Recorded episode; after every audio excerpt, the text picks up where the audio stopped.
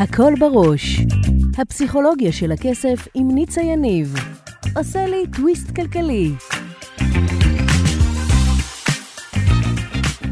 ברוכים הבאים לפרק נוסף בפודקאסט הפסיכולוגיה של הכסף עם ניצה יניב. גם היום אנחנו הולכים לעשות טוויסט בחשיבה, לדבר על מערכת היחסים שלנו עם כסף ועל חסמי כסף, וגם לגלות איך תת המודע שלנו מנהל אותנו ואיך ליצור הצלחה כלכלית. יישארו איתי, מיד מתחילים.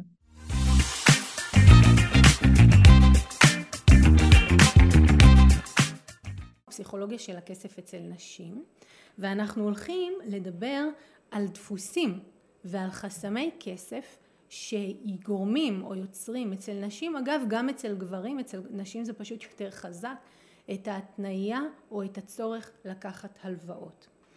אז אה, אני הולכת ומקריאה שוב את המשפט מתוך ההגדרה למה זה הלוואה ואז אנחנו אה, ניגע בזה. אה, עסקה שבה גוף אדם או גוף משפטי נותן סכום כסף לאדם או גוף אחר לתקופה מוגבלת בזמן לפי תנאים שנקבעים מראש והשורה החשובה לנו כאן זה הלווה זה שמקבל את הכסף צריך לשלם בעד הזכות להחזיק בכסף תשלום שנקרא ריבית.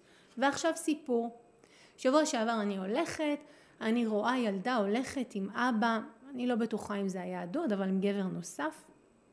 ואז הגבר אומר לה, אני תמיד ערה לשיחות האלה, אומר לגבר השני, תקשיב, היא הייתה ילדה טובה, עכשיו מגיע לה שתקנה לה בגדים.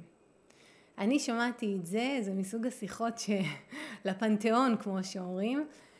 אה, במילים אחרות, היא כרגע קנתה את הזכות לקבל מה שמגיע לה באופן בסיסי בהיותה ילדה טובה.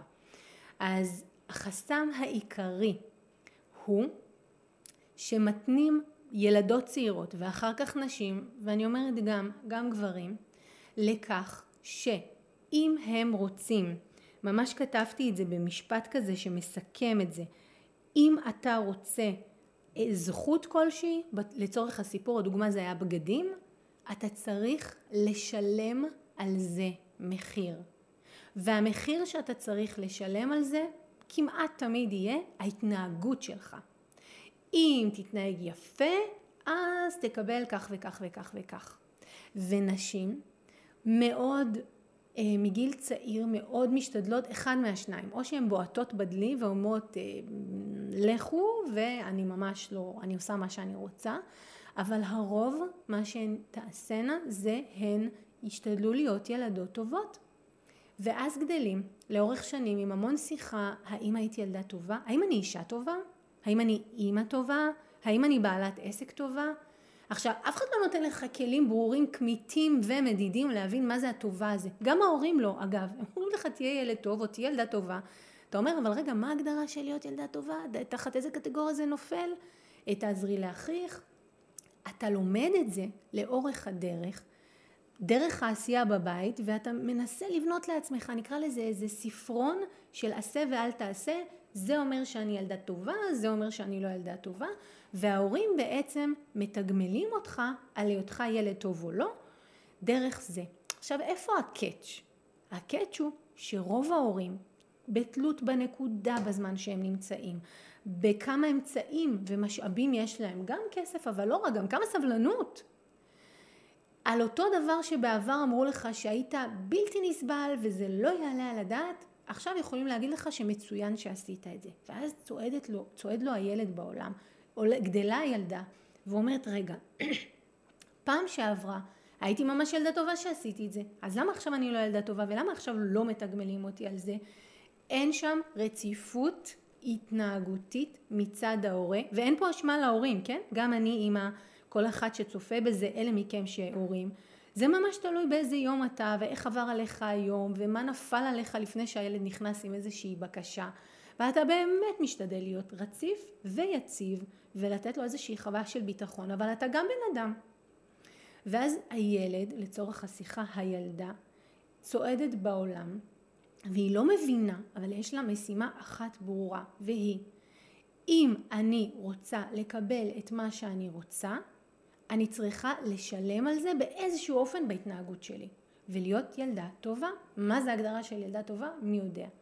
אחר כך זה גדל להיות עובדת טובה, ואני אגיד לכם משהו בסוד והוא לא סוד. כמטפלת, שני עשורים, הדבר שתמיד חוזר בכל הטיפולים, תמיד גורף, היסטרי, לא משנה דת, מין, גזע ולאום, אני רוצה להיות אדם טוב.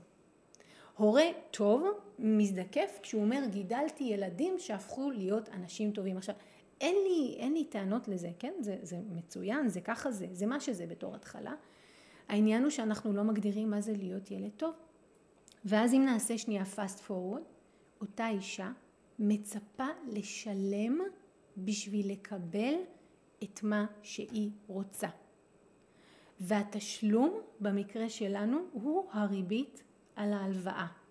זאת אומרת, נסביר את זה רגע פרקטית, אם אני רוצה לקנות דירה, שזה משהו שאני רוצה, אז ממש טבעי לי, מילדות, שאם אני רוצה לקבל משהו, אני צריכה לשלם על זה איזשהו מחיר. הריבית, הבנק, הוא פשוט מחליף את ההורה שבמשך שנים הייתה לו איזושהי ציפייה ממני ואני השתדלתי בדרך לא דרך לנסות להבין מה אני אמורה לעשות ואיך להיות ילדה טובה ויש, אבל הבנק, תקשיבו, זו נקודה מאוד חשובה.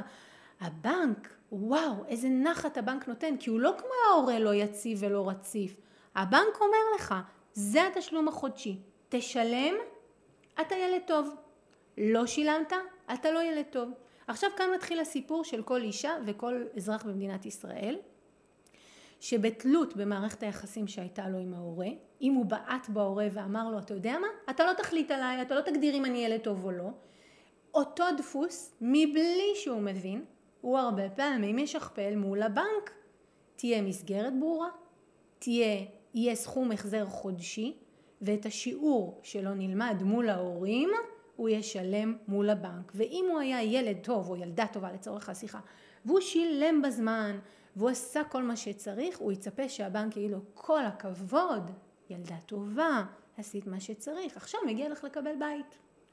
או לחלופין, אם הוא היה, והרבה מאיתנו הם כאלה, מורד, קצת מתריס, קצת אומר, אף אחד לא מחליט עליי, אז הוא ימצא את עצמו בלי כוונה, מתגלגל לפינות שבו הוא יודע מה הסכום שהוא צריך לשלם, אבל לא מסתדר לו, הכסף בורח לפני, ואת אותה מערכת יחסים הוא ישכפל מול הבנק. ואז הבנק יתקשר, השיחה מהבנק, כמו שלקוחות אומרים לי, קיבלתי את השיחה מהבנק, ואנחנו משכפלים מול, ה... בדרך כלל זה אישה, בנקאית או, או הטלרית או מי שזה, את, אותה, את אותן שיחות שהרבה פעמים היו לנו מול ההורים. אמרתי לכם, הנושא של הלוואות הוא בעיניי תחום מרתק בצורה בלתי רגילה. השורה התחתונה היא פשוטה. אני אומרת משהו חזק. את כבר ילדה טובה.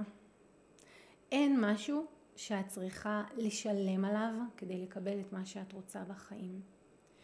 כשאנחנו עושים עבודה על ערך עצמי ואנחנו באמת ובתמין מאמינים בכל הלב שאנחנו לא צריכים לשלם מחיר, אין תג מחיר שמוצמד לדברים שחשוב לנו להשיג בחיים, ככה אנחנו עושים סגירה ולאט לאט בהדרגה סוגרים את הנושא של תודעת הלוואות. כי תודעת הלוואות קשורה בראש ובראשונה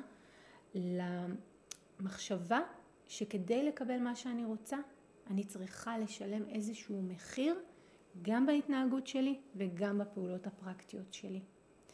וכל אחד מאיתנו הוא שפע מהרגע שהוא נולד, רק ששכחנו את זה לאורך הדרך, ושעם כל מה שהיה עם ההורים, שגם להם היו את האישויים שלהם, זה איכשהו התמסמס. אז הנה אני באה ואני אומרת את זה.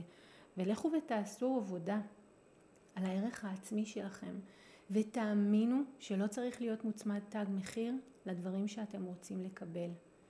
אז ורק אז הנושא של הלוואות ייסגר.